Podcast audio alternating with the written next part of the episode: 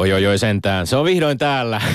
Petteri Sihvonen päivä, joka päättää meidän melko pitkän kesätaukomme, melkein yhtä pitkän kuin Petteri Siivosen kesäparta. Onko sulla jotkut playoffit meneillään vai mikä tämä? Ovat päällä. Kenties, kenties jonkun viikinkisarjan koekuvauksiin Petteri Sihvonen tähtäilee. Parta on joka tapauksessa pitkä ja komea ja, ja parin kuukauden pitkä odotus on ohi. Vaikka toki jos urheilupuhetta Yle Puheella on kesän aikana kuunnellut tai sosiaalista mediaa seurannut, niin voi olla, ettei ainakaan Petteri Siivosen ääni ole juurikaan päässyt unohtumaan. Olen myös käsittänyt, että Petteri on muun mylleröintinsä ohessa peräkkäisin sanoin ilmaistuna, huolellisesti valmistautunut tähän syyskauden starttiimme esimerkiksi kielellisiä ilmauksia hiomalla, mihin on ollut hyvin aikaa, koska Petteri hän ei esimerkiksi omien sanojensa mukaan kauheasti oli vitsinyt aikaa käyttää vaikkapa noiden Rion olympialaisten seuraamiseen televisiosta. Totta. Öö, onneksi meillä on paikan päällä kuitenkin urheilija, urheilija joka on ihan itse ollut siellä, siellä Riossa öö, ja näin heti alkuun haluammekin ottaa, ottaa hänet esiin. Päivän vieraamme on siis painonnostaja Anni Vuohijoki. Öö, Urheilua seuraava yleisö sai viimeisen parin viikon aikana seurata lähietäisyydeltä kameroiden välityksellä monien urheilijoiden, myös suomalaisten urheilijoiden astuvan esiin areenoilla tavoittelemaan omaa parasta suoritustaan. Ja usein me penkkiurheilijatkin, mehän jännitetään siis ihan fyysisesti myös sitä myötäeläessämme teidän kanssanne. Mutta voitko Anni Vuohijoki lyhyesti kertoa, miltä tuntuu olla siellä ruudun toisella puolen, kun ruudun mukaan Anni Teija Orvokki Vuohijoki nousi lavalle ensimmäiseen suoritukseen Rion olympialaisissa? No oikeastaan sitä on tosi vaikea kuvailla. Että et omalla tavallaan, kun puhutaan kuitenkin aika isoista haaveista ja unelmista, niin se tunnetila on sellainen, että edelleenkin tänä päivän, kun sitä miettii, niin tulee itselle kylmät väreet ja tippalinssiin ja se on niin kuin emotionaalisesti aika suuri paikka. Et, et itse en ihan hirveän montaan tilaisuutta elämästäni löydä, että missä olisi niin hirveän tunnekirjon käynyt kuin siinä tilanteessa, kun sinne lavalle kipuaa. Että tietyllä tavalla se on myös haastavaa, että se on haastava paikka siinä kohtaa, niin saada ne tunteet kuriin ja oma nosto tehtyä ja vähän niin kuin kotisalimeininki siihen kuitenkin. Eli poikkeava vielä muihinkin arvokisoihin, joita olet kuitenkin käynyt urana, urasi aikana. Joo, ihan eri kilpailu. Et, et siinä, missä ehkä enemmän EM-kisoissa ja MM-kisoissa mennään verenmakuisuussa ja tapas se tankomeiningillä, niin noi olympialaiset oli semmoinen, niin kuin monet oli hyvällä tuulella niin kuin nostajista, muut nostajat ja nostajat hymyili paljon enemmän ja morjesteli toisiaan ja saatettiin ottaa esimerkiksi kesken reenien kuvia, vaihtaa pinssejä, mikä on niin kuin ihan ennen kuulumaton verrattu normaaliin painonnostokilpailuihin, että eihän siellä kauheasti toisiamme kuvailla. Joo. No, äh, meillä ei täällä ole pinssejä vaihdeltu, mutta ollaan kyllä ihan hyvällä tuulella oltu ja hymyilty, to, hymyilty toinen toisillemme. Ja, ja ehkä tässä semmoinen pieni yhteenveto myöskin siitä, että kuinka paljon sitä jännitettävää urheiluystävillä on kesän aikana riittänyt.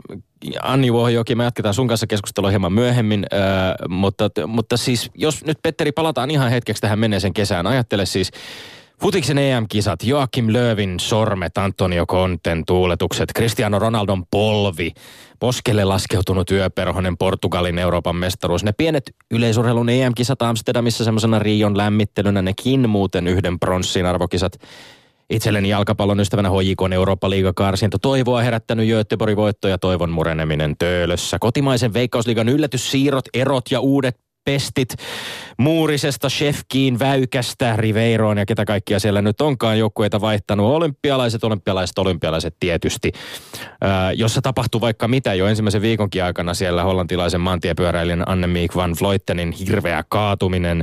Öö, aivan viime hetkillä öö, käydyssä futisfinaalissa Neymarin kyyneleet Brasilian futiskulta Maracanaalla Mongolialaiset strippaavat painivalmentajat, joilta ei varmasti olekaan voitu välttyä. Wade Van Niekerkin käsittämätön 400 metrin maailmanennätys, Usain Boltin edesottamukset Rion radalla ja radalla. Sitten on tietysti Maikkarin äiti potkoseksi ristimän suomalaisen olympianyrkkeilijän hieno pronssi ainoa arvokisoista saatu mitali tällä kertaa – ja myöskin ei yhdessäkään otsikossa tuoreeksi isukiksi kutsutun pitkämäen karsiutuminen miesten keihästä. USA-koripalloilijoiden järjetön ylivoima, äh, Simon Bilesin yhtä järjetön ylivoiman naisten voimistelussa, Michael Phelpsin kuppausjäljet ja niin ne olympiakullat myöskin, joita nyt yhteensä 23. Mo Farahin tupla tupla kaksissa kisoissa peräjälkeen vitosen ja kympin olympiakultaa. Etiopian oromokansaan kuluvan Leisa File, Feisali Lesan mielettömän rohkea protesti maaliin tullessa miesten maratonilla omaa hallitusta vastaan kaikkea, kaikkea tätä paljon. Ja sitten nyt vielä viime, viimeisenä niittinä päälle tämän kesän aikana vielä eilen illalla Mestarien liigan lohkoarvontakin ehdittiin järjestää sopivasti ennen meidän oman kautemme, kautemme alkua ja siellä muun muassa Pep Guardiola Manchester, Manchester City pääsee ottamaan mittaa Luisen Rikeen Barcelonasta, aivan kuten minä pian pääsen ottamaan tuosta parakkaasta kaverista pöydän toisella puolella, sillä me olemme Lindgren ja Sihvonen. Tommi, kyllä sinusta nyt näkee, että olet ollut ah, Hirveä kesän, päällä. kesän tuota. Sinä olet niin harjoitellut tätä meidän ohjelmaa. No, Sen sijaan, että minä, minä olen levännyt. Joo, joo, kyllä, Le, kyllä, kyllä. Lepo on tarpeellista urheilu, mutta tänään on taas aika palauttaa urheilu urheiluun ja mm. kilpailu kilpailuun.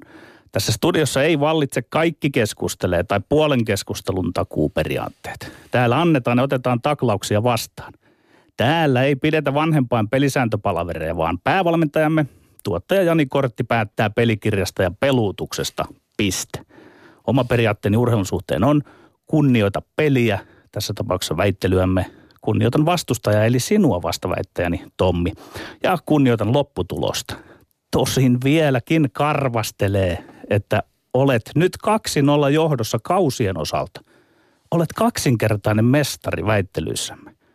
Olin kesällä vielä suunniltani aikeessa muuttaa väittelypelitapaani, mutta neuvontani Keijo S. rauhoitteli. Pidä vain tyylisi, Petteri. Ja sen verran kuitenkin reagoin tappiollisiin kausiin, että lisäsin taustatiimiini huippuosaajan Jyrki T. Jyrki on realisti. Hän alleviivasi uuden kauden alla. Pete, älä ikinä aliarvioi hallitsevaa mestaria. Ja Jyrki T. lisäsi, että pitää muistaa, että hävisin viime sesongin omalla peliidentiteetilläni – enkä lähtenyt mukaan vastustajani stiikalätkän pystysuunnan koheltamiseen. Näin muodoin olen valmis tässä aivan kotvan päästä alkavaan uuteen väittelykauteen. Ai niin, se vielä Tommi, mä en enää aio kutsua sua höntsätommiksi, oh! vaan kisälliksi Jahas. ja maestroksi lainausmerkeissä. Ai lainausmerkeissä. Et ole enää mikään urheilupuheen oppilas, vaan kisälli. Ja leikkisästi kerran silmäniskun maestro. No niin, sitten suunnataan itse väittelyihin. Aiheemme on tänään. Ensimmäinen. Pitäisikö Mika Kojonkosken erota? Kyllä vai ei? Toinen. Ovatko manageri ja valmentaja vastuussa, kun urheilija kärähtää dopingista? Kyllä vai ei? Ja kolmas. Ovatko akateemiset äidit tuhonneet suomalaisen huippuurheilun? Kyllä vai ei? Ja väittelyn säännöt on selkeät. Kolme väitettä kautta kysymystä, joihin kumpikin väittelijä vastaa parhaan kykynsä mukaan. Kullekin väittelijä on varattu kellosta kongin kolme minuuttia aikaa. Kongin kumahdettua väittelijöiden tulee vaieta välittömästi. Tuomarin toimii ohjelman vieras, joka kaikki kolme väittelyä kuunneltuaan tuomaroi väittelyt kohta kohdalta haluamassaan järjestyksessä. Tuomari painottaa tahtonsa mukaan väitteiden sisältöjä ja tai väittelijöiden retorisia taitoja. No niin, ensimmäinen väittely. Pitäisikö Mika Kojonkosken erota? Ole hyvä maestro. Ää, annetaan mennä, mutta Petteri, ihan pieni tämmöinen. Jännittääkö sua? Jännittää. Kyllä muakin jännittää vähän. Ei pitäisi. Mika Kojonkosken ei pitäisi erota. Tai oikeastaan aivan se ja sama, sillä todellinen ongelma ei ole Mika Kojonkoski, vaan koko olympiakomitean huippuurheiluyksikön toiminta ja valtion tuki suomalaiselle huippuurheilulle. Kojonkosken erolla olisi pelkkä symbolinen merkitys ja se voisi jopa huolestuttavalla tavalla peittää paljon syvempiä ongelmia. Kyllä pitäisi Kojonkosken erota tai hänet pitäisi erottaa, koska hän on epäonnistunut rajuimman jälkeen tehtävän minimivaatimuksessa eli viestinnässä. Kojonkoski on puhunut ristiriitaisesti, välillä jopa nonsenseja, käyttänyt business, bisnesmaailmasta tuttuu kapulakieltä, eikä ole pitänyt edes puheitaan.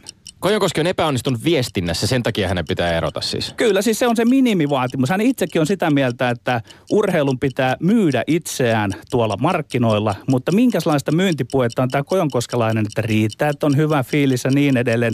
Ja se, että minä eroan, jos ei tule tulosta. No ei tule tulosta, niin eipä Kojonkoski eroa.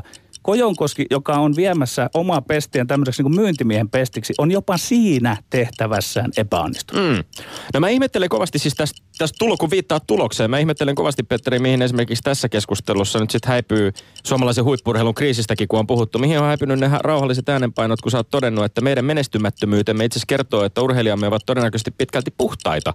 Eivätkä siksi hätyyttele aivan huippuun. Miksi nyt Petteri Sihvonenkin huutaa hätääntyneenä muiden kuorossa, että Rion kisoissa tuli vain yksi vaivainen pronssi ja kyllä pitää Mika No siis tämä olisi just sitä, mitä esimerkiksi Kojonkosken pitäisi, kun hänen pitää kertoa nyt yhteiskunnalle, että mitä on suomalainen urheilu, että sieltä saadaan niitä resursseja, niin Kojonkosken pitäisi sanoa, ei Siivosen pitäisi sanoa, että se luultavasti johtuu siitä, että me emme käytä täällä Suomessa dopingia, olemme sen jälkeen jäljessä. Tomi, sinä yritit saada minut sanomaan se, mikä Kojonkosken Ja jos sä viittaat sanoa. siihen, että viestinnässä on epäonnistuttu, niin sä ilmeisesti näiden hyvän fiiliksen sijaan odottaisit ja toivoisit, että olympiakomitea ja huippurheiluyksikkö ihan, ihan vakaasti esittää esimerkiksi mitalitoiveita, mitalivaatimuksia, jotka kohdistetaan urheileviin urheilijoihin, ei, näinkö? Ei, ei toiveita eikä vaatimuksia, vaan normaalilla tavalla ilmoittaisi tavoitteen, koska urheilu on tavoitteellista toimintaa, eikä se lisäisi edes urheilijoiden paineita, koska ei sitä yksilöidä, että nyt odotetaan tuolta Vuohijoelta tai nyt odotetaan tuolta ja Mä, tältä. Joo, fokus on täysin väärässä paikassa, kun siis, siis pitää puhua siitä, että mihin tämä huippurheilun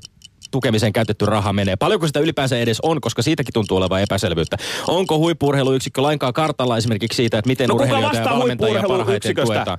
Kyllä, Mika Kojonkoski vastaa niin, siitä. ja siinä perään Kyllä, siltä, mutta siltä se, taholta minun mielestä... toimenpiteitä, mutta eikö hän ole vastuussa siitä, että se hän, homma ei Hän on vastuussa ehdottomasti toimenpiteistä, mutta mä väitän, että jos nyt tästä erotettaisiin Kojonkoski ja sitten jotenkin sillä kuopattaisiin, että kaikki on ihan hyvin, nyt otetaan siihen uusi, uusi mies pestiin, eikä itse asiassa puututa niihin rakenteisiin, mihin se raha menee, niin silloin no, ollaan ihan kateissa sen rakenteisiin, jos sitä se yksi ja sama kaksikko johtaa siellä Nieminen Kojonkoski. Se, se, toi, toi on niin kuin höpö höpöä Tommi sulta, että ei pidä vaihtaa miehiä ja uskotaan, että se nyt sieltä muuttuu.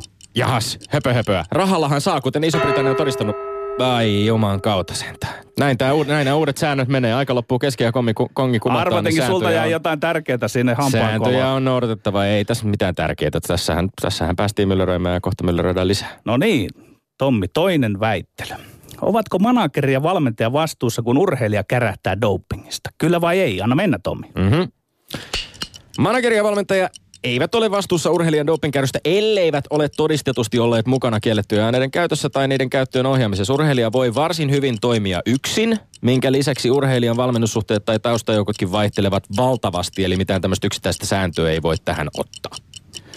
Kyllä, ovat vastuussa manageri ja valmentaja siinä, missä kärähtänyt urheilijakin. Kyse on aina tiimistä, jossa toimitaan yksi kaikki ja kaikki yhden puolesta periaatteella. Ei voi olla niin, että voiton hetkellä manageri ja valmentaja paistottelevat urheilijan siivellä, keräävät jopa rahat siitä, mutta dopingkriisin tulee manageri ja valmentaja luikkisivat takavasemmalle. Ei, ei. Mutta eihän siinä ole mitään järkeä tästä taustaajatuksessa, että siis automaattisesti valmentaja tai manageri tai muut taustavoimat olisi syyllisiä, jos urheilija kusee pulloon positiivisen näytteen. Tähän olisi täysin kestämätöntä heidän oikeusturvan kannalta. Pitäähän se pystyä todistaa, että he ovat jollain tavalla olleet siinä aktiivisesti mukana. Tomi, me joudutaan kömpelöiden asioiden tielle, jos me kaksi tässä tuota... Filosofia, filo, filosofia maisteri ja tuota yhteiskuntatieteiden yliopistossa aletaan pohtimaan näitä oikeusasioita. Jätetään ne Lauri Tarastille, joka on nimenomaan viemässä asiaa eteenpäin siihen suuntaan, että vastuussa olisivat myös manageri ja valmentaja. Niin, siis jos nyt puhutaan ihan nimiä käyttäen, niin tässä käytännössä puhutaan IAFn eettisen komitean jäsenen Lauri Tarastin ehdotuksesta laajentaa näitä dopingrangaistuksia urheilijan taustajoukkoihin. Ja se ei sovi Lindgrenille. Ei, minä sanoin, että se ei sovi, mutta tässä puhutaan myöskin Lauri Tarastin melko suoriin syytöksiin, suorista syytöksistä egyptiläisen että ihan Abdelrahmanin suomalaista valmentaja Petteri Piirosta ja managereja Jukka Härköstä kohta. Ja jos esimerkiksi ADTn Timo Seppälä toteaa, että tämä Tarastin ehdotus on kyllä ihan oikean suuntainen, mutta näitä valmennussuhteita on hyvin monenlaisia. Ja et, et voidaan, siis Härkönen, Härkönen, Jukka Härkönen on ihan, ihan oikeassa, kun hän toteaa, että varan koodistossa on tarkkaan määritelty, miten mahdollisesti dopingin osallisia taustajoukkoja rangaistaan. Kyllähän siitä pitää pystyä todisteet Lempo soiko Tompi. Kaikki kivet on käännettävä, kun me halutaan taistella urheilun dopingia vastaan. Jos syytettyjen penkkiin jää vain urheilija, toimimme ihan kuin amerikkalainen kovaksi keitetty dekkari. Syyllinen löydetään, tuomitaan, mutta itse yhteiskunta eli rakenne, eli huippuilun rakenne on mukaan kunnossa. Yleensä kun Hei, sä aloitat viittaan, lemposoikoon sanoilla, niin se siitä ei tajua Tommi, seuraavasta sit sanan, Tommi, sanan, sanaa. Tommi, niin. kuuntele, kuuntele Tommi vaan. Kyse on myös siitä, että meillä on tämä käsillä tämä tapaus Venäjä. Sinun mm-hmm. logiikallasi ei olisi päästy kuin näihin yksittäisiin urheilijoihin kiinni. Se Venäjä on esimakua sen suhteen, että kun vastuuketju aletaan ylettää myös ohi yli ja urheilijan, niin silloinhan aletaan Mutta niin tätä vastuuketjua niin kuin... on jo olemassa. Niin, kyllä, niin, kyllä sitä pitää, totta kai sitä pitää vahvistaa, mutta... Päästä, e, eli sä tutki mun linjalle tavallaan siinä, että... Sä nyt, nostit niin. erikseen esiin tässä Lauri Tarastin, joka, joka kommentoi näin, että en väitä, että he tiesivät, siis viittaa Piiroseen ja Härköseen, en väitä, että no he tiesivät, väittää, Abdel, tiesivät. En väitä, että he tiesivät Abdelrahmanin käyttävän kiellettyä aineita, mutta he ovat lopulta aina vastuussa urheilijastaan. No siis, siis miten, miten etäsuhteessa valmennettavaa tai manageroitavaa urheilijaa mahdollisesti kiellettyjen aineiden käytöstä tietämättömät valmentajat tai managerit olisivat lopulta aina vastuussa urheilijastaan? No kyllä, niin ne vaan pitäisi olla vastuussa aina sen takia, että kun ne yhdessä tekee sitä hommaa, No niin. Jäikö nyt jommalla kummalla hampaankolo jotain, mutta mennään, kolmanteen väittelyyn. Tiukkaa on peli. Nyt, nyt on ankara aihe. Tiukkaa. Ovatko akateemiset äidit tuhonneet suomalaisen huippurheilun? Kyllä vai ei? Ole hyvä, hö, ei ku maestro. Väite, että akateemiset äidit olisivat tuhonneet suomalaisen huippurheilun on naurettavinta, mutupohjaista ja seksismin kärryistä puppua, mitä mä oon koskaan kuullut Petteri Siivosen kynästä ja suusta. Suomalaista huippurheilua eivät pilaa suomalaisten lasten äidit eivätkä isät. Useimmat heistä itse asiassa tukevat ja kannattelevat kohtuuttoman suurella panoksella yhä kalliimmaksi käyvää urheilutoivojen tehtailua, kun nuorten liikuntaharrastuksen tärkein motiivi tulisi olla liikunnan, liikunnan tuottama ilo ja hyvinvointi. Kyllä ovat tuhonneet, väitän. Mm, ovat jahas. tavallaan panneet iin sen tuhon pisteen päälle. Akateemiset äidit ovat härskisti ajaneet sen oman mussukkansa Toni Petterin asiaa sekä joukkueurheilussa että yksilöurheilussa. Pääsi käymään verinen vääryys, kun akateemiset äidit ottivat puheet itselleen vanhalta hyvältä äijien puhettavalta urheilussa. Ottivat puheet itselle. Tässä olisi nyt vähän ni- niin, Petteri, että se todistustaakka sille, että mihin ihmeeseen sä nojaat tämän sun väitteen. Ja mä ymmärrän kyllä sun provoilut ja sen, että sä haluat trolleroida tuolla pitkin internettiä ja saada huomiota blogillesi, mutta mihin, mikä on se tutkimus tai edes empiirinen todistusaineisto, johon sä tässä väitteessä nojaat? No niin, katos Tommi, mä, kuvitellaan, että mä oon saanut semmoisen sata palautetta. Niistä Nää, 70 ei ymmärrä kal- Kyllä, se kyllä. kaltaistesi ei urheiluihmisten tavalla minulla ollenkaan. Mutta 30 coachia on ottanut Kyllä. yhteyttä. Eli tässä on te tietämättömät vastaan. Me 30, asiantuntijat. 30 Ja hei, nimetöntä viestiä olet hei, saanut. Joo, joo, no, okei, vedetään minä- nimi sitten. Selvä. No niin. Tota, mitäs Esa Sievinen kirjoitti mun Facebook-seinälle? No. Esa Sievinen kirjoitti näin, että 80-luvulla vielä ääntä pitivät isät, mutta kun tultiin 90-luvulla, ääneen nousivat äidit. Ja hei, mä nyt sanon, Esa Sievinen sanoi näin. Mitä sanoi Tommi Lindgren? Tämä on samaa täysin fiilispohjasta sinulta, samaa täysin fiilispohjasta lajeja erottelematonta nuori Suomi-kortin heiluttelua kuin aina ennenkin. Etenkin kun sulla ei ole mitään konkreettista näyttöä siitä, että erityisen lahjakkaat uimarit tai keihäänheittäjät tai taitoluistelijat tai futaavat, futaajat eivät nyt jonkun karmean tasapäistämiskulttuurin takia pääsisi kehittymään riittävällä tavalla. Mä väitän, että ongelmat on ihan muualla. Miten sä vaikka rinnastaisit sen, että nuorten harrastajamäärät on putoamassa monissa perinteisesti suosituissa yksilölajeissa vaikkapa lätkän ylivaltaan? Onko tämä lätkän ylivalta pienempi vai isompi haitta Suomen huippurheilun menestykselle kuin akateemiset äidit? Tommi, Ja, ja minkä ihmeen takia nimenomaan akateemiset äidit ovat tässä se ongelma? jossain vastasi ensimmäiseen Mm. mm. kysymykseen, niin tämä, että akateemiset äidet yhtyvät siihen disku, Nuori Suomi-diskurssiin ja vaativat Toni Pettereilleen yhtäläistä peliaikaa kuin kaikille muille, johti San- siihen... sanoo Sihvonen. Kuuntele, joo. Sanoo Sihvonen. Hyvin moni muu nuorisourheilun parissa työskentelevä väittää Sihvonen, ihan muuta. Niin. Väittää Jos- ihan muuta, että jos saa sanoa akateemiset loppuun. äidit itse asiassa osallistuvat siellä En- en- kentällä mihinkään, niin eivät valmennukseen. No niin, mutta, mutta tota, he aiheuttivat sen, että jääkiekosta tuli suosittua keskiverto pullamössöä. Aa, Samoin tää kuin ketju menee futiksesta. Ja näin sitten on- pitkälle, koska on. sä Ja et sitten- puhunut ja sen- alkuperäisessä joo, blogauksessa joo, yksilölajeista joo, yhtään joo, mitään. Ja sen, sen takia yksilölajeissa ei ole niin paljon harrastajamassoja, su- saati Ahaa, lahjakkuutta, ahaa. että tavallaan tätäkin kautta se, että se nuori Suomi-diskurssi, mitä akateemiset äidit olivat kaikkein taitavimpia. Heillä oli hoksnokkaa käyttää ne sanat. Tämä on roskapuhetta. hoksnokkaa ja hoksnokkaa. Kyllä tekisi mieli paljon paljon muutakin sanoa. Mä vähän niin tässä puren kieltäni enkä sano. Jatketaan tätä keskustelua äh, vieraamme Anni Vohioon kanssa, joka pääsee nyt sitten esittämään omat näkemyksensä siitä, miten me pärjäsimme.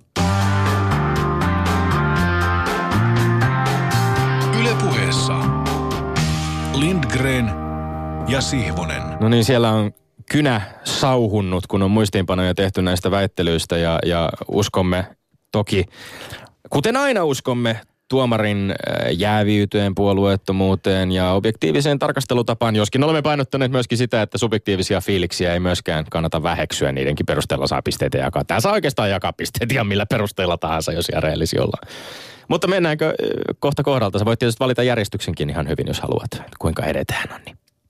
Joo, tota, voidaan mennä ihan kohta kohdalla. Mun täytyy Petterille kyllä sanoa, että sulla oli, tää oli tämä viimeinen kohta, niin mun kannalta tosi huono, koska mä oon akateeminen ihminen itse. Mä oon akateemisesta perheestä. Ja Mutta ei taida olla vielä akateeminen äiti, En. etkä ole sitä Jan En, Onko sillä lö- me- onko sillä löytyy- merkitystä? Mulla, mulla löytyy kotoa se akateeminen äiti. Mm. Ja meiltä löytyy ne jalkapalloilijat ja jääkiekkoilijat ja yksilöurheilijat täällä kotona. Mutta palataan ihan mielellään tähän kohtaan kolme sitten myöhemmin. Tota, aloititte tuolle Kojonkosken erokeskustelulla. Ensinnäkin täytyy sanoa se, että jos nyt valasen teitä vähän niin kuin omasta urheilijanäkemyksestä siitä, että miten mä koen koen olympiakomitean tuen ja avun, niin täytyy kyllä sanoa, että siinä on erittäin hieno mies työssään. Meistä on urheilijoista tosi monet noussutkin nyt viime päivinä sanomaan sitä, että Mika Kojonkoski on ollut enemmän meille niin kuin ihminen ja tuki kuin mikään liiton päämies. Ja se on tuommoisessa tilaisuudessa, kun lähdetään esimerkiksi olympialaisia ja muihin, niin hän on kysynyt kuulumisia. Hän on jokaisen kilpailuit käyty katsomassa. Hän tuli munkin kilpailujen jälkeen, niin koputti ovea ja tuli juttelemaan ja kysymään fiiliksistä. Kun mentiin Rioon, niin hän oli hirveän inno, niin kuin innostunut ja hänellä oli intressejä siitä, että meillä on kaikki hyvin – ja se on mun mielestä niin hyvän johtajan merkki, on se, että hyvä johtaja välittää alaisistaan. Että jos puhutaan nyt ihan niin yrityselämästä, minkä sitten taas on sellainen asia, että urheiluahan pitäisi johtaa niin yritystä. Niin julkinen mielikuva on ehkä ollut enemmänkin sitä, että on, on luotu, luotu mielikuvia tällaisesta jopa aika viileästä ja etäisestä urheilujohtajasta, Ei. kovapalkkaisesta urheilujohtajasta. no tota, esimerkiksi Kojonkoski on halailija ja mä en ole halailija, joten tämä oli vähän tämmöinen, että et, et mä en että ei hän ole kauhean viileä. Okei. Okay. et, et tota, tosiaan niin kuin sanoin, että et urheilijan näkökulmasta hän on ollut tosi paljon avuksia, tukenut ja soitellut ja auttanut ja mulla varsinkin, kun oli vähän hankalat lähtökohdat tuohon, koska oli nämä valitusjupakat ja muut vastaavat, niin kyllä niin kuin se huomioitiin tosi hyvin ja sain tukea ja apua sieltä. Koitko niin, että tavallaan Kojonkoski otti osittain niitä iskuja vastaan, mitä sateli olympiajoukkuetta kohtaan ikään kuin teidän urheilijoiden puolesta? No ehdottomasti, että et tota, hän otti sen negatiivisen, negatiivisen sieltä vastaan. Ja se oli yksi syy itse asiassa, kun te sanoitte tuosta tosta, tulos, tulostavoitteista ja vaatimusten esittämisestä, niin se on myös semmoinen asia, että jättämällä sen sanomatta, niin hän antoi sen rauhan, että urheilija saa itse itsessään päättää – mihin rahkeet riittää. Ja tässä niin kuin että jos ruvetaan miettimään, viedään pidemmältä tätä asiaa viedään sitä vastuuta ehkä enemmän siinä valmennus- ja urheilijaportaan tässä hommassa, niin jatkossa pitäisi ehkä miettiä, että olisiko Mika Kojonkosken pitänyt käydä yksittäisesti jokaisen urheilijavalmentajaparin kanssa läpi ne, että urheilijan ja valmentajaparin toiveet. Ja sen pohjalta sitten laatii se. Ja sitten olisi voinut sanoa, että tämä on urheilijoiden kanssa tehty. Niin silloin urheilijoissa on helpompi sitoutua, mutta eihän siitä tule mitään, että joku olympiakomitean johtaja ilmoittaa, että tänään tulee viisi kultamitalia. Että kun se ei ole sitten taas kosketuspinnassa enää sen urheilijan kanssa. Ja ehkä tämä on sitten tämä suomalainen olympiahistoria on se, että ne on tavattu antaa ne tavoitteet ja sitten ne on joskus ennen muinen toteutuneetkin. Me Olympiala- olympialaisissa on ollut myös ennen runon lausuntaa, että ajat muuttuu. Totta. Aale Tynni, never forget. Sieltä on mitaleita ropissu, kuulkaa runonlausunnasta aikaisemmin. Mutta me palataan varmaan näihin odotuksiin ja, ja tavoitteisiin ja muuhun vielä tässä laajemmassa keskustelussa. Mä oon nyt innoissani siitä, miten perusteellisesti tässä meidän toimintaamme arvioidaan. Ja e, pitäisikö nyt sitten Mika Kojonkoski on halailija? Pitäisikö suomalaisen urheilujärjestelmän tai poliittisen järjestelmän halata häntä takaisin vai enemmänkin antaa kenkää takamukselle? No mun hen- mä, itse asiassa sanon mun omaa henkilökohtaista mielipidettään, niin ei sitä se, tarvitse ei sanoa, vai, vaikuta me, tähän. Ei vaikuta. Voi sanoa, että, että ei pitäisi, mutta se, että tähän teidän väittelyyn, jos mä sanoin, niin täällä oli kolme isoa plussaa laitettu Tommille.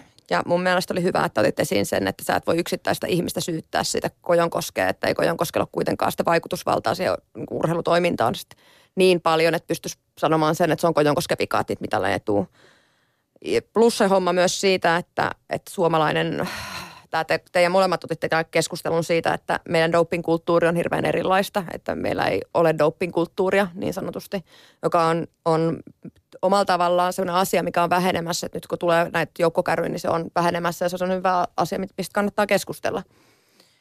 Ja Tommilta sellainen iso plussa, että kun sä kysyt, että paljonko on rahaa, niin kyllä, ja se oli hyvä se, että se on se Kojonkosken tehtävä, niin on nimenomaan ehkä valjastaa ja kertoa, että mistä sitä rahaa on ja mihin sitä tulee. Öö, Petterin suunnalta sitten taas pistin tämän, että sähän sanoitkin se ääneen, että, että, niin, että se ei ole siinä kiinni niistä toiveista ja vaatimuksista, vaan se on enemmän se realistinen lista. Ja sä nimenomaan luit vähän mun ajatuksia siitä, että mikä se syy on, että siitä ei voi Kojonkoskea syyttää. Ja se avoimen keskustelun idea. Eli siitä mä sanon, olin ihan samaa mieltä, että pitäisi ehkä avoimesti sanoa sen nimenomaan, että mitä on resurssit, mihin niin on mennyt ja vältellä sitä, vaikka omalla tavallaan ehkä sitten jossain kohtaa, niin se totuus on semmoinen, että se kirpasee. Niin se on ehkä helpompi sanoa se ääneen kerran kuin olla sanomatta, koska silloin siinä tulee se, että sit ihmiset rupeaa miettimään pähkäilemään, että onkohan se Kojonkoski käyttänyt ne kaikki rahat vai mihin ne rahat menee ja tulee semmoinen epäilys – vaikka me tiedettäisiin siellä niin kuin urheilijat ja vaikka ne valmentajat tietäisi ja vaikka tietäisi johto, että mihin ne rahat on mennyt, niin kuitenkin se valtaväestö on se, mikä tuo sitä rahaa myös sinne urheilun pariin, niin sen takia se pitäisi olla myös avointa se keskustelu siitä, että mihin niitä veikkausvaroja käytetään, että mihin ne menee ja tiedettäisiin se, että mistä se raha tulee, mihin se on käytetty, kuka sitä on käyttänyt, kuinka paljon tukia saadaan ja näin poispäin. Niin se avoimuus on kuitenkin tämän päivän juttu, että enää ei ole mitään valtion salaisuuksia, vaan Niin kaikki nyt- on, löy- tieto on löydettävissä. Ja nyt paljon puhutaan myöskin siitä muun muassa, että onko se huippurheilun tuki jossain siellä 15 miljoonan vai onko se itse asiassa kaksinkertainen määrä yli 30 miljoonan paikkeilla vuosittain. Monenlaista laajaa keskustelua ja mitkä ne intressit ylipäänsä sitten on. Pitäisikö tässä edetä, edetä tota, ylipäänsä tämmöisen niin kuin liikunnan ja kansan, kansanterveyden näkökulmasta vai huippurheilun näkökulmasta, kun, kun mietitään urheiluun ja, ja erilaisia re- resursseja, joita jaetaan, jaetaan tässä yhteiskunnassa. Siitäkin tietysti paljon periaatteellista isoa keskustelua Mutta ehkä se on toinen keskustelu. Se on toinen keskustelu. Meidän on pakko pikkuhiljaa alkaa tiivistää tätä kaikkea ja jakaa pisteitä ja mennä eteenpäin seuraaviin väitteisiin, jotta meillä jää aikaa keskustella vielä siitä Riosta ja sinustakin, Anni Vuohioki. Joten Mä annan tämän pisteen Tomille. ensimmäinen piste tänne. Onneksi olkoon, kausi Yksi, käyntiin. nolla. Ja sitten mennään eteenpäin. Mennäänkö kakkoseen vai kolmoseen? Tässä saa järjestyksen valita ihan niin kuin haluaa. Mennään ihan järjestäen. Okei. Ja, eli nyt oli tämä manageri-valmentaja vastuukeskustelu. Ja tämä on tosi mielenkiintoinen keskustelu ja teillä oli tosi hyviä pointteja siellä molemmilla. Eli Petteri tuossa nyt taas että vastuu valmentajalle ohjaavasta työstä. Eli siitä, että valmentajan vastuu on, valmentajahan, on- jos mietitään personal traineria, niin personal trainer haluaisit kuntoon. Valmentajatehtävä on ohjata sua elämässä. Se, se on semmoinen niin kuin mentori. Valmentajan tehtävä on myös kasvattajan tehtävä. Mutta sitten hyvä pointti taas Tommilta, että kun on erilaisia urheilijoita, on etäsuhdevalmennuksia, on aikuisia urheilijoita, joille tehdään enemmän se reenirunko ja lappu ja sitten he touhuu itsenäisesti. Että missä se raja sitten oikeasti menee. Eli siinä oli ihan, niin kuin sanoinkin, että hyvää keskustelua teiltä siitä, että missä raja menee. Ja, Ja- vastuutahan on tälläkin hetkellä jo ihan, ihan kirjattu, että, että valmentajalla on vastuu. On, on, on. Ja se, että se Timo Seppälän keskustelut ja muut oli Tommille iso plussa, että otit myös sen ADTn puolen ja mitä sinne on sovittu ja mitä ei ole sovittu. Sä olit sitä mieltä, että, että ei pitäisi ei pitäis rangaista. Ja se olikin yksi miinu, miinus siinä, että toisaalta, niin kuin sanoinkin Petterille, että se on, se on todella vaikea tuomita ihmistä semmoisesta teosta, mistä sulla ei ole mustaa valkoisella. Et sehän on hyvä puoli ja huono puoli samalla, että sitten tulee tämmöisiin tietyllä tavalla esimerkiksi doping-tapausten min- nollaamisia, että siellä on tapahtunut pieni virhe, mutta ne virheet, on- tai ne on tehty sitä suojaamaan sitä urheilijaa kuitenkin ja se suojaa meitä kaikkia urheilijoita, että vaikka se välillä ärsyttää, niin siinä pitää antaa olla se virhemarginaali, että se oli semmoinen, mitä mä laitan miinuksen täällä, että Petterin perusteluihin oli se, että miten se voidaan se yksilön suoja sitten säily, säilyttää siellä. Tässä valmentajan vastustaja näistä, näistä tota, todistettavissa olevista asioista tietysti keskusteltaessa, kun puhutaan, niin sehän on valmentajan ö, positio on tavallaan hyvin erilainen verrattuna urheilijaan, joka ihan konkreettisesti antaa sen näytteen, joka sitten mitataan ja katsotaan valmentajan kohdalla, kun tässä keskustelussa, jos, jos ruvetaan miettimään sitten, että onko esimerkiksi ohjattu käyttämään kiellettyjä aineita tai muita, niin silloin usein sitten saattaakin olla vaan sana sanaa vastaan, eikä ei, ei, tilanteita, jossa ei välttämättä olekaan ihan niin helppo todistaa. Jos on sen sanonut, tätä ei enää merkitä pöytäkirjaan. Ei, ei. mutta tuota, tietysti ne, ketkä suomalaisessa doping-keskustelussa vetävät e- eniten ja nopeiten herneet nenään, ovat nämä managerit. Et joku siinä on heillä sitten ehkä kuitenkin tämmöinen kitkapinta sen He asian. varmaan varjelevat myöskin omaa brändiään aika voimakkaasti. Totta, suoraan sanottuna noinhan se on. Ja doping on keskustelun Suomessa tosi haastava just sen takia, että sehän on, äh, doping-tuomiot ja muuthan on Suomessa pahempia kuin esimerkiksi ihmisiin kohdistuvat pahoinpitelyt tai muut vastaavat, niin suomalaisille se käy tosi paljon tunteisiin tämä doping-keskustelu ja tulee varmaan aina käymäänkin. Sitäkin voidaan tietysti arvioida, että onko esimerkiksi Piirosen tai Härkösen kohdalla jo eräänlainen niin kuin imagohaittakin omanlaisensa rangaistus. He ovat olleet tekemisissä voimakkaasti, äh, niin kuin vahvasti sidoksissa urheilijaan, joka on kärähtänyt. Kyllä se tasan tarkkaan on näin. E- Ilman, että, että, että puhut, puhut, puhutaan edes siitä, että ovatko he itse millään tavalla tästä olleet tietoisia. Mutta äh, miinuksia ja plussia oli. Joo, oli ja mä annan sitä pisteen Petterille. Ehkä Yes. vähän menee henkilökohtaisten mielipiteiden puolelle. No niin, Okei. Okay. yksi yksi. Yksi yksi, mennään viimeiseen kohtaan. Ja no niin, tämä on sitten paljon herättänyt ihan valtakunnallista tai ainakin pirkanmaalaista keskustelua mediassakin tämä tota, Petterin bloggaus. Sattumoisin tuli tuossa Rion kisojen päättymispäivän iltana semmoinen teksti sitten, jossa pohdittiin sitä, että mikähän suomalaista huippurheilua vaivaa. Juolahti siinä kohtaa mieleen. Juolahti siinä kohtaa mieleen. Mm. Ensinnäkin Petteri. Hei, pieni, pieni huomio tähän väliin itse asiassa myöskin. Ennen kuin menet vielä viimeisen arviointiin, Anni Vohjoki, anteeksi keskeytys, mutta pitää myös sanoa, että siis Twitterissähän me olemme myöskin linjoilla hashtagillä LS-puhe. Ja siellä voi myös itse osallistua näiden kolmen väitteen arviointiin ja siihen, kuka tämän kokonaisväittelyn on vienyt, joten käykää toki katsomassa siellä. Ja nyt voit jatkaa viimeisestä väitteestä. Akateeminen Anni Vohjoki. No ensinnäkin mun ensimmäinen pointti, mitä mä oon pistänyt että on- onhan tämä tähän viittasi Petterin blogiin, niin tämä on ihanan trendikästä puhun nyt seksismistä, että kaikki haluaa olla jotain mieltä ja tästä Mira Potkosen äidittelystä, niin kaikki olisivat, että voi ei ja äitiä ei saa äiditellä. Ja sitten taas kun itse mä oon miettinyt sen asian niin päin, että mun mielestä on ihan mahtavaa, että joku pystyy tekemään urheiluuran niin päin, että hoitaa eka lapset ja sitten vasta olympiamitalli. Niin se on vähän se, se on niin iso ho- homma ja niin iso esikuva monelle naiselle, että se on oikeastaan tässä kontekstissa ihan hyvä juttu se äiti, että sitten on tehty tämmöinen nyt tämmöinen trendikäs väittely, että voiko äiti olla äiti ja voiko äiti urheilla ja akateemiset äidit, niin Eli Oli- Anni Vuohjoki, sinun feministiseen pisteeseen se ei sattunut pahalla tavalla, että kun on puhuttu näistä äideistä ja niin edelleen. Toisin kuin Tommin feministiseen pisteeseen. Niin, no nyt puhutaan ka- ka- kahdesta äitikeskustelusta. Toki myönnän myöskin ottaneeni osaa tähän keskusteluun Mira Potkosesta ja vähän viittasinkin siihen, joo kyllä. Mutta tota, nyt puhuttiin ihan erilaisista äideistä, sitten niistä, jotka kentän laidalla varilevat ö, omaa jälkikasvuaan urheiluharrastuksen parissa, jotka Petterin mukaan ovat siis pilanneet suomalaisen huippurheilun. Mulla on täällä muutama pointti, niin ensimmäinen pointti on se, että kun sä sanoit, että akateemiset äidit on pilannut urheilun, niin se on surullinen asia tämän päivän suomalaisessa lasten ja nuorten urheilussa. että Urheilu on kallistunut. Niin tekeekö se myös sen tietyllä tavalla, että siellä on akateemisia ihmisiä, koska akateemiset ihmiset yleensä tienaavat enemmän, niin siellä on akateemisia ihmisiä on silloin Mm, urheilussa totta. enemmän. Et se oli semmoinen, mitä mä mietiskelin tuossa tämän keskustelussa, että vaikka se oli puoli herjaa puolin ja toisin, niin se on semmoinen ihan hyvä pointti, että resursseja vaaditaan vanhemmilta niin paljon, että vanhemmien, vanhemmat joutuu panostamaan siihen urheiluun ainakin taloudellisesti eri tavalla ehkä kuin ennen. Ja sitten syntyy se niin sanottu asiakkuus. He eivät ole enää vanhempia, vaan he ovat ikään kuin asiakkaita, jotka käyttävät valtaa. Onhan se kova homma, että jos sä mietit, että sä maksat jäävuorosta 200 euroa kuusi, että sun lapsi pääsee jäälle ja sitten sä saa peliaikaa peleissä, niin kyllähän se nyt nakertaa. Totta. Mutta toki tämä asiakkuus, varmaan jotkut suhtautuvat siihen enemmän asiakkuutena kuin jotkut toiset. Ja huomasin kyllä Petteri senkin, että oli to, ö, omilla Facebook-sivuilla myöskin kommentoinut itsekin, tai sitten jossain seuraavassa kommentissa heti blogin julkaistu olisikin todettua, että ei, ei, eivät syypäät olekaan akateemiset äidit, vaan bisnesajattelua harrastavat isät, yrittäjäisät. Ei kun sekä että. No, Se, ai sekä että se olikin, okei, okay, hyvä. Mun ta- et, nyt mä pistän nyt, mitäs Petterille Tästä tekee mieli, että kuten huomaatte, niin tekee mieli jotenkin palata tähän väittelyyn edelleenkin, koska siinä jäi kyllä keskus- keskustelua on piisannut, mutta niin, Nyt kuunnellaan Tommi. kuunnellaan. Tota, ensimmäinen homma pistinkin tähän vähän, että tämän Sievisen kanssa keskustellaan, että sehän on vähän tällainen pikkiriikkisen sovinistista tämä teidän keskustelu. Et, et ensimmäinen homma, että kun te aloitatte sillä, että 80-luvulla ei ollut äidit siellä, että oltiin isien kanssa vaan urheilemassa, niin painonnosto ei ollut edes olympialaji vielä silloin. Meitä ei oltu niin naispainonnosta esimerkiksi keksit, keksittykään, niin mitäs ne naiset olisi ollut edes siellä niin urheiluskenessä mukana. Naisnyrkkeily ja paini on tullut myöhemmin ja se on nyt niin noussut se naisurheilu ja sehän on, jos mä jatkan tätä, tätä feminismiä tänne sitten, että periaatteessa Suomen kannattaisi panostaa pelkkään naisurheiluun, koska naisurheilun taso on vielä alempana kuin miesurheilun taso, jolloin naisten pärjääminen kansainvälisillä areenoilla on en nyt sano, t- sanon tällä että nyt helpompaa, mutta siellä on vielä paljon enemmän potentiaalia, koska kaikki maat eivät panosta naisurheiluun, koska naiset ovat erilaisissa asemissa Kilpailukenttä on vähän kapeampi. on, Se koska joo. kaikista maista esimerkiksi, nythän oli ensimmäistä kertaa, niin oli painonnostossakin, niin Arabiemiraateista niin oli nostajia.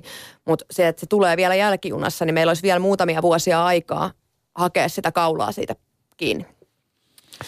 Sitten täällä on tämmöinen, että, että mä ymmärrän sen, sen, tota, sen että, että akateemiset äidit vaatii ja on, mutta omalla tavallaan siellä oli mun mielestä ihan selkeä virhe Petterille, että kun Petteri väitti, että akateemiset äidit aiheuttaa myös sitä pikku Toni Petterien pullomössöyttä, niin kuka tuntee paremmin tällä hetkellä ravintoskeneen, mitä koulutettu nainen? Et koulutettu nainenhan ei ole koulutettu lihava nainen, vaan koulutetut naiset ja äidit ovat hyvin tietoisia terveydestä ja mitä kannattaa syödä. Ja he mahdol- todennäköisesti ymmärtävät huippuurheilun vaatimukset paremmin kuin ne isät, jotka on tottunut siihen HK-siniseen ja, ja tota, saunaolueen. Eli se on, mä hakisin ehkä tämmöistä uudenlaista naistyyppiä, mikä on ylipäätä syntynyt nyt vasta myöhemmällä. On tullut se, että naiset on kiinnostuneet, kiinnostuneita paljon enemmän tästä terveyspuolesta. Kyllähän se näkyy, että ennenhän oli niin, että oli laiha, laiha nainen ja vieressä oli timmiskunnossa oleva mies. Nykyään on ne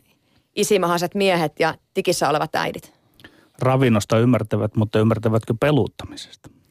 No puuttuvatko oikeasti peluuttamiseen niin kyllä, hanakasti kuin kyllä, väität? vuosikausia, Aika, vuosikausia. vuosikausia Viime aikoina vähän vähemmän. Tota, Erikoista. saksalaiselta naisjalkapallovalmentajalta kysyttiin just, kun hän rupesi miesten jengiä valmentamaan, että mitenkäs sä nyt sitten naisena miesten tiimissä pyörit, niin hän sanoi, että jos Merkel pystyy johtamaan koko maata, niin kai hän pystyy johtamaan yhtä jalkapalloseuraa. Se oli hyvä. Hei. No niin, nyt pisteet jakoon. Meillä, meidän on pakko jatkaa keskustelua sinun kanssasi.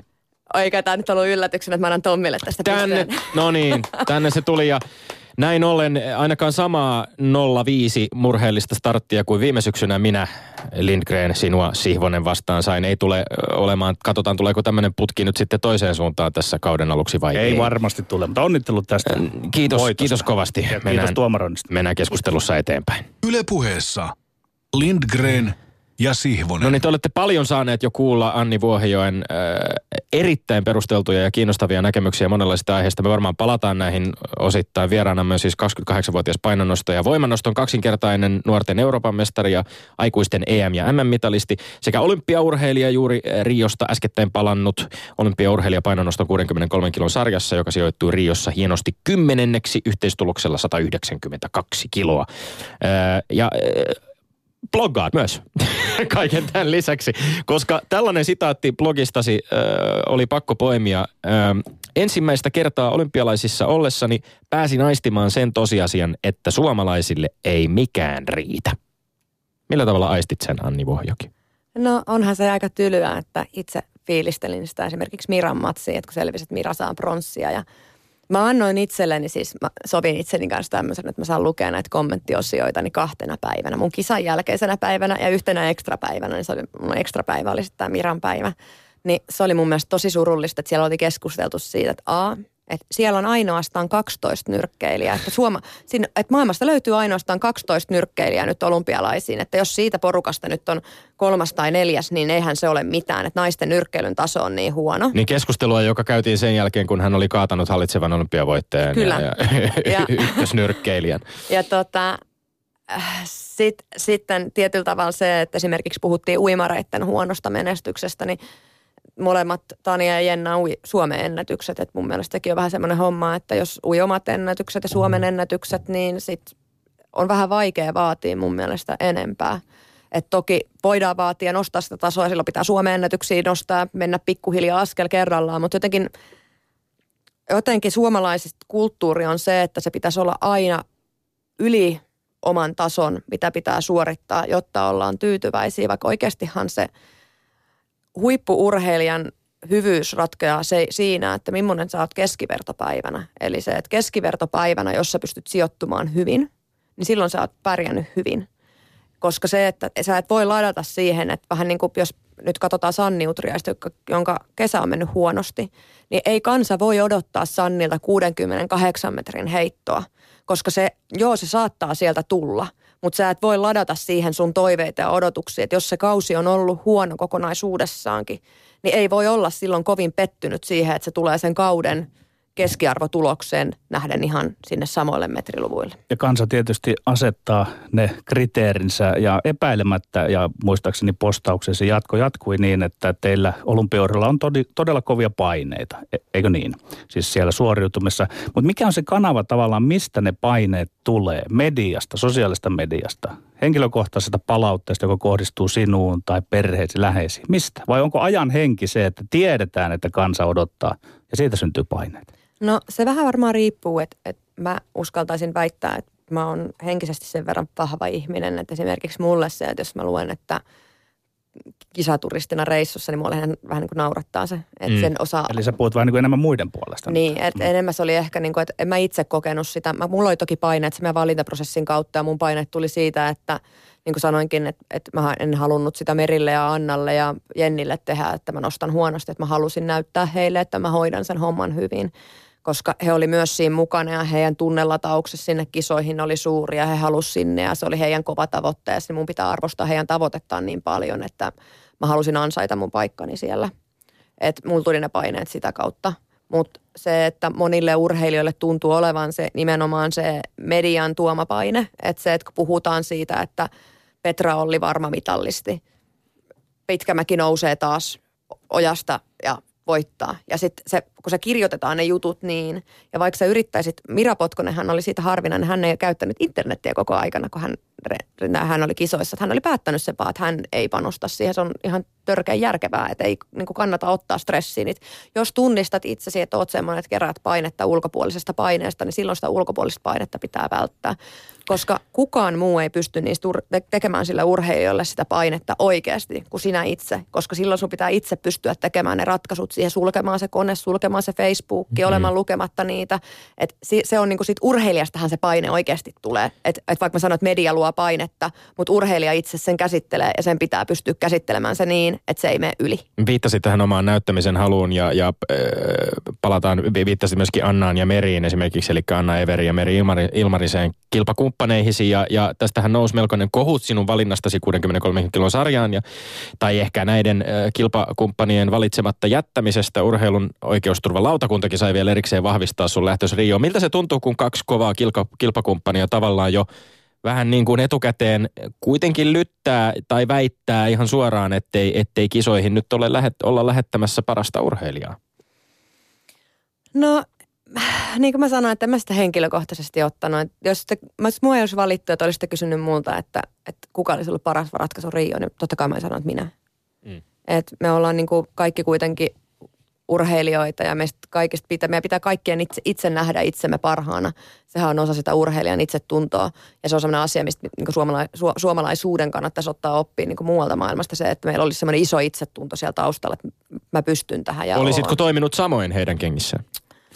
Onko se helppo nyt tästä spekuloida äh, no tästä tota, näkökulmasta? Mä vo, tekis mieli sanoa, että en, mutta tota, voin sanoa, että tämän jälkeen, mitä itse koin, niin mä toivon, että neljän vuoden päästä, jos mä oon samassa tilanteessa, niin mä pystyn toimimaan toisin. Et ehkä tällä kertaa niin olisin lähtenyt siihen samaan valitusprosessiin mukaan ja vaikka niin haluaisin olla haluaisin pitää se sädekehän ja sanoa, että en olisi valittanut mm. ja minä olisin pysynyt semmoisen, mutta mun on vaikea sanoa sitä, koska mä en ollut siinä tilanteessa.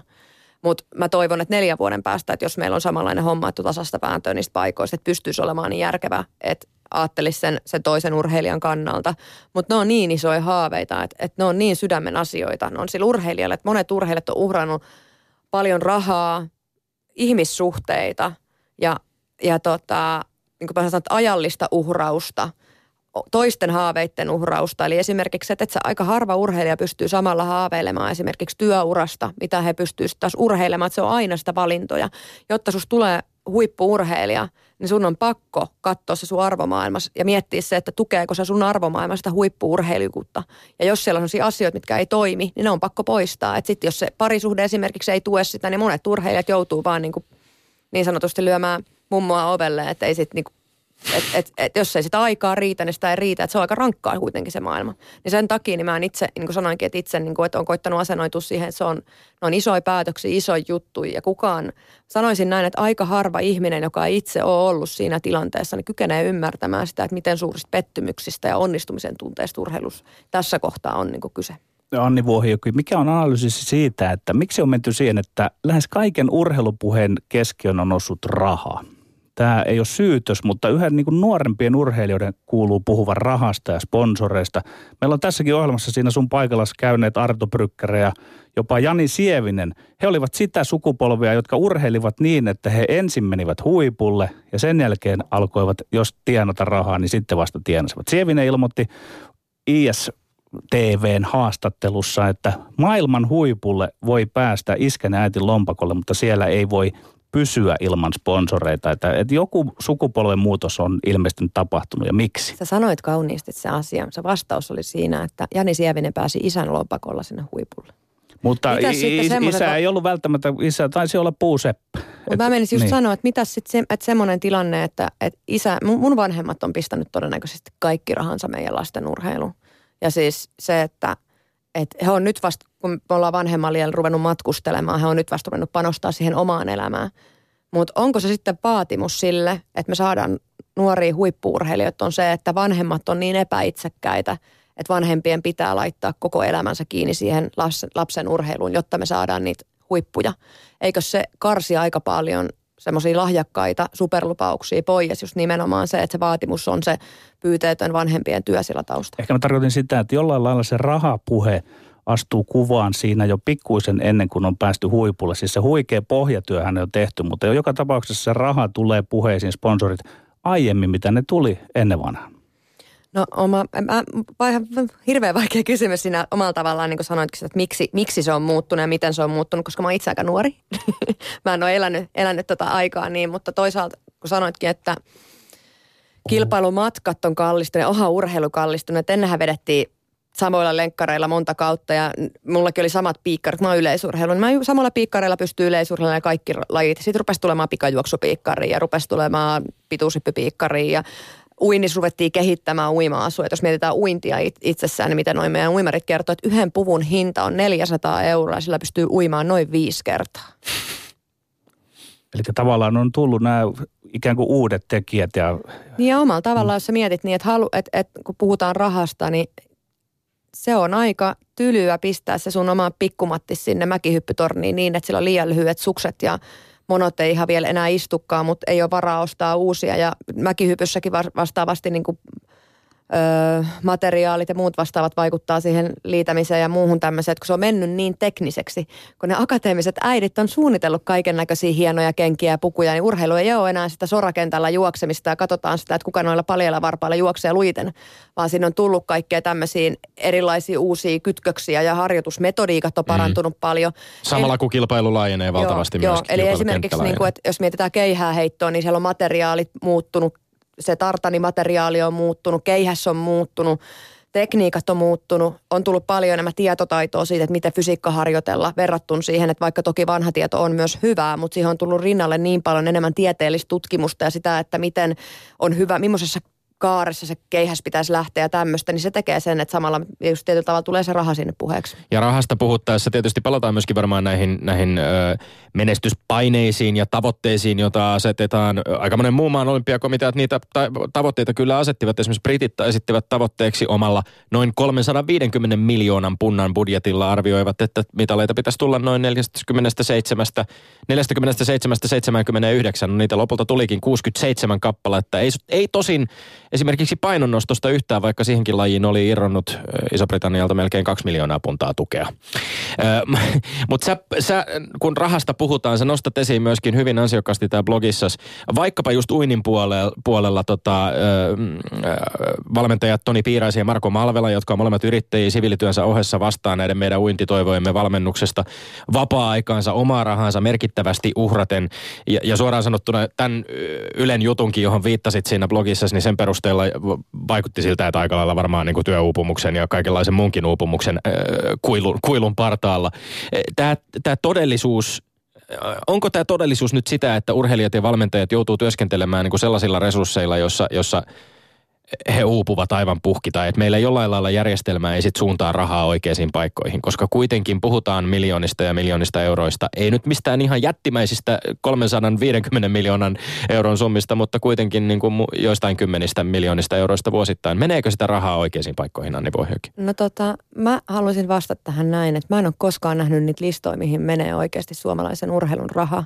Ja mä haluaisin eka nähdä ne ennen kuin mä pystyn ottaa kantaa, koska siis ihan liikaa Suomessa huudetaan niiden verorahojen väärinkäytöksistä ja muusta vastaavasta. Mun on vaikea kommentoida tuommoiseen kysymykseen, mistä mulla ei oikeasti mitään. Niin sä olit listannut blogissa esimerkiksi opetusministeriön urheilija apurahaa saavia urheilijoita, joita sanoit, että voi kutsua jo ammattiurheilijoiksi. Voi varmaankin kutsua ammattiurheilijoiksi, mutta mitään kovin leveälle leivän ammattilaisia näistä noin sadasta listatusta urheilijoista ei monikaan taida olla, jos tuet on noin 5 000 20 000 euroa vuodessa. Ei, mutta se on semmoinen, puhutaan valintakysymyksistä, se on sama valintakysymys, mikä monet valmentajat tekee, että sulla pitää olla tosi paljon rakkautta siihen lajiin. Että esimerkiksi nämä uimarivalmentajat, niin he, he rakastavat sitä omaa lajiaan tekemistään.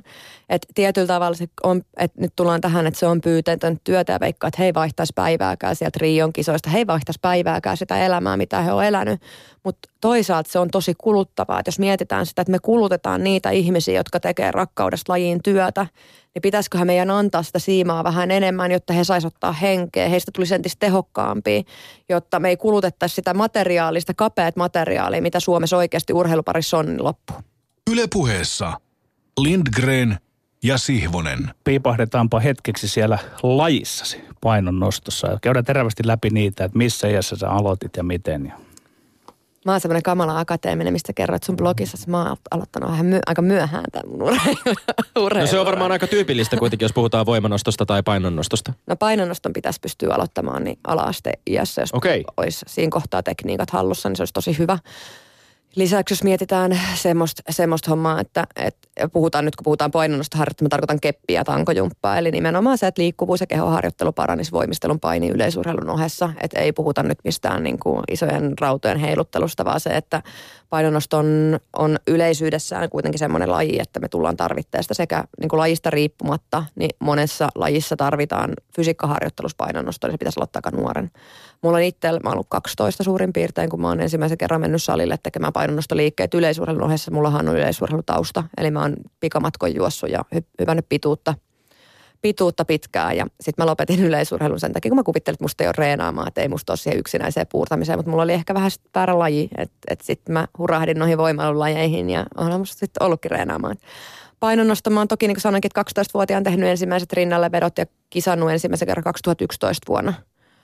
Et pitkään odotutin sitä painonnostokisaamista, koska mä ajattelin, että musta ei tule painonnostosta koskaan niin hyvää, että mä oon parempi voimannostaja. Ja sit mut yli, yli puhuttiin 2012 vuonna jättämään voimannosta pois ja 2013 vuonna me kirjoitettiin semmoinen tavoitelista, missä mulla luki, että Rio olympialaiset.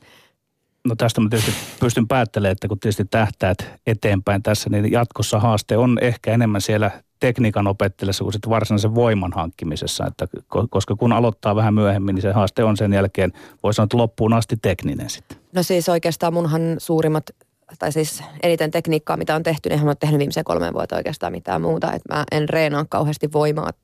Enkä ole moneen, sanotaan, että yleiselä voimaa kyllä, mutta siis periaatteessa lajivoimaa on haettu, mutta isot voimaliikkeet ei ole ollut niin sanotusti parasvaloissa. Parasvaloissa, että on ollut pakko saada sitä toistomääriä, eli me puhutaan kuitenkin taitolaista painonnostossa, eli, eli toistoja pitäisi olla sellainen 10 000 onnistunutta toistoa, että se kestää reenin, se sun tekniikka, mikä mulla rupeaa jo olemaan hyvin ja sitä ylikin kasas. Mutta se, että se kestää stressitekijät, eli kilpailut ja semmoiset muuttujat, tämmöiset olympiajännitykset ja muut vastaavat, niin se pitäisi olla siellä sadassa tuhannessa toistosta. Sadan tuhannen toiston nostajia meillä, rupeaa, meillä on Puputi ja Everin Annaa ja Merilläkin rupeaa pikkuhiljaa olemaan siellä. Ja mulle varmaan vaatii vielä sanotaan pari, pari vuotta, niin mä pääsen sinne sataan tonniin itsekin. Että puhutaan niistä työmääristä, että siinä saat ihan oikein, että sen takia mun esimerkiksi ura tulee jatkuu sinne Tokioon, että mulla on vielä parhaat vuodet tulossa. No paljonko harjoittelet päivää ja viikkotasolla haaste, koska tuntuu olevan se on aika maksimaalinen. No tota, mulla on normaalisti semmoinen toiminnallisia harjoituksia, eli niin kuin mä sanoin, että mä reenaan voimaa toiminnallisten harjoitusten kautta, niin kahdesta viiteen reeniä. Eli tarkoittaa vähän niin kuin omalla kropalla suomennetaan Joo, tässä. leukoja ja käsillä kävelypunnerruksia ja, ja voimistelua ja kaikkea tämmöistä, niin mä teen tosi paljon. Työnnän rekkiä tai työnnän tota, miksi sitä sanotaan, rekki, eikö se semmoinen? Ja kaikkea muut vastaavaa tämmöistä, että kah- kahvakuulla heilautuksia ja vähän, vähän erilaista. No semmoinen kelkka vai mikä se Kelkka, on? Se joo, niin, just sitä. Joo, kelkka. Kyllä. ja mä olen ihan liikaa tuolla CrossFitin parissa, kun muistaa kaikki englanninkieliset sanat noista, mutta ei muista enää suomenkielisiä. kyllä, kyllä. Tota, ja et mulle tulee, re- painonnostoreeni kertoo, mulle tulee 10-12 reeniä, toiminnallisia kahdesta viiteen kertaa lenkit siihen päälle, että mm, semmoinen 12-16 reeniä per viikko. Puhut näistä määristä ja, ja, ja, ja tota, toistoista ja, ja oot myöskin kommentoinut muun muassa näin, että länsimaisilla nostajilla parhaat vuodet ovat yleensä 33-35-vuotiaana ja johtunee erilaisesta valmistautumisesta kilpailuihin, jossa eh, sinun tulkittiin viitanneesi jopa kilpakumppaniin ja mahdolliseen dopingiin. Varmaan ehkä tarkemmin sanottuna siihen, että kulta meni tässä omassa sarjassa Kiinan vasta 23-vuotiaalle Deng Weille, joka nosti Riossa uuden maailmanennätyksen 262 kiloa. Mutta jos nyt ei, ei, ei puututa tähän, sä et ole mitään syytöksiä esittänyt ketään kohtaan, mutta, mutta esimerkiksi keskiviikkona selvisi, että yhteensä 11 painonnoston olympiamitalistia on jäänyt kiinni Pekingin kisojen uusintatesteissä. 11 mitalistia valtava määrä. Millä tavalla sä näet kiellettyjen aineiden käytön tai sen ongelman omassa lajissasi? No sanotaanko näin, että se on meidän lajissa on ongelma se, että se on ollut tosi yleistä, varsinkin niin kuin 80-90-luvulla ja sitä ei ole niin kuin kauheasti edes peitelty. Et nyt kun sitten taas testausjärjestelmät ja esimerkiksi vadan toimintahan on parantunut viimeisen 2000-luvulla ihan merkittävästi. Että on tultu isoja harppauksia eteenpäin, niin se missä se on vähän sama asia kuin EU, niin Suomi on sellainen valtio, mikä noudattaa niitä EU-direktiivejä ihan tasan tarkkaan. Mutta sitten jos sä menet katsoo tuonne Itäblogin maihin, niin niillä on edelleenkin, niin poltetaan paareissa ja niillä on tupakkahuoneita. Niin se on vähän tämmöinen dopingin kanssa sama homma, että länsimaat meni kovalla kädellä putsaslajeja. Suomessa on tehty kovaa puhdistustyötä jo kauan ja, ja, ja tota, niin kuin muissakin länsimaissa ja pohjoismaissa, niin noi tulee vähän perästä, noin meidän, meidän tota, kuitenkin noin Itäblogin maat, ja se on nyt muuttunut, ja se on tosi hyvä asia. Sitä vaaditaan siihen, että me saadaan puhdasta urheilua. Miten sä urheilijana suhtaudut siihen, että sun todellinen sijoituksesi voi hyvinkin olla kymmenettä ihan korkeampi Rion olympialaisissa? Ei semmoisia voi miettiä. Että okay. sä käyt sen yhden kisan, ja sitten jos nyt kärry tulee, niin tulee, mutta ei ne vaikuta oikein niin kuin mun päiväjärjestykseen tai elämään. Niin et, ei, et, et sä, siinähän se pää, jos sä mietit, mitä muut tekee, että sun pitää keskittyä siihen omaan tekemiseen. Elämä jatkuu sinulla yrittäjänä, opiskelijana, painonnostajana. Miltä tämä arki näyttää nyt näiden kisojen jälkeen hyvin tiiviisti vielä? Anni Monelle on hankaluus suorittaa lisensiaatin tutkinto tässä pelkästään, mutta sinä ajat sen lisäksi myös urheilu. Diplomi-insinööri on, on toista tutkintoa suorittamassa ja... No tota, onneksi toi Kaarilla kantoi mulle hyvää vinkkiä Rios aika paljonkin, että miten sitä pystyy tekemään. Hän on paininut olympiatasoa samaan aikaan, kun hän on ollut lääkiksessä. Ja tota, omalta osaltani sanoisin näin, että kyllähän mä se tiedän, että mun on pakko saada lisää aikaa tuohon reenaamiseen. Että, että tässä käydään isoja muutoksia, muutoksia omassa aikatauluttamisessa ja se on eessä nyt tammikuusta eteenpäin vähän eri painopisteillä, mutta on se vaikea, on se haastavaa ja se vaatii sen, että mulla on kaikki kalenterissa. Kalenteriajan tasalla lämmin kiitos vierailustasi Anni Vuohjoki. Kiitos. Ja sitten loppuu vielä Tommi Lindgrenin mainekkaa urheiluterveistä. Ne tässä tiiviisti. Mä ajattelin nyt, että lähtisi tällä kertaa Oskari Mörölle, Suomen ainoalle ratajuoksijalle siellä Rion olympialaisissa. Ja eilen Losannen Timanttiliigassa kovassa seurassa neljänneksi juosseille 400 aiturille. Ehdottomia, yksi ehdottomia Rion kisojen valopilkkuja, muun muassa Mira Potkosen hienon pronssimitalin ohella. Ainakin minulle semmoinen sydämen mitalisti. Niin, me olemme Lindgren ja Siivonen ensi viikkoon. Kuulemiin.